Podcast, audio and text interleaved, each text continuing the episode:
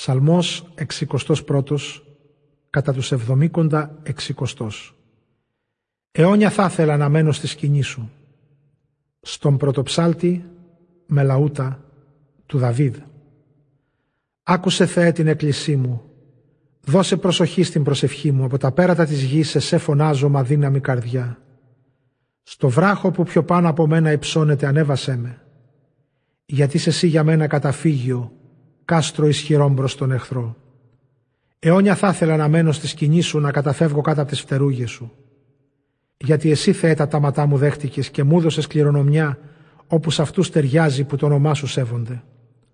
Στου βασιλιά τις μέρες, μέρες πρόσθεσε. Τα χρόνια του ας επεκταθούν σε γενιές και γενιές. Ας βασιλεύει αιώνια στο Θεό μπροστά. Η αγάπη σου και η αλήθεια σου πάνω του αγρυπνούνε. Έτσι θα εξυμνώ κι εγώ για πάντα το όνομά σου το τάμα μου εκπληρώνοντας από μέρα σε μέρα.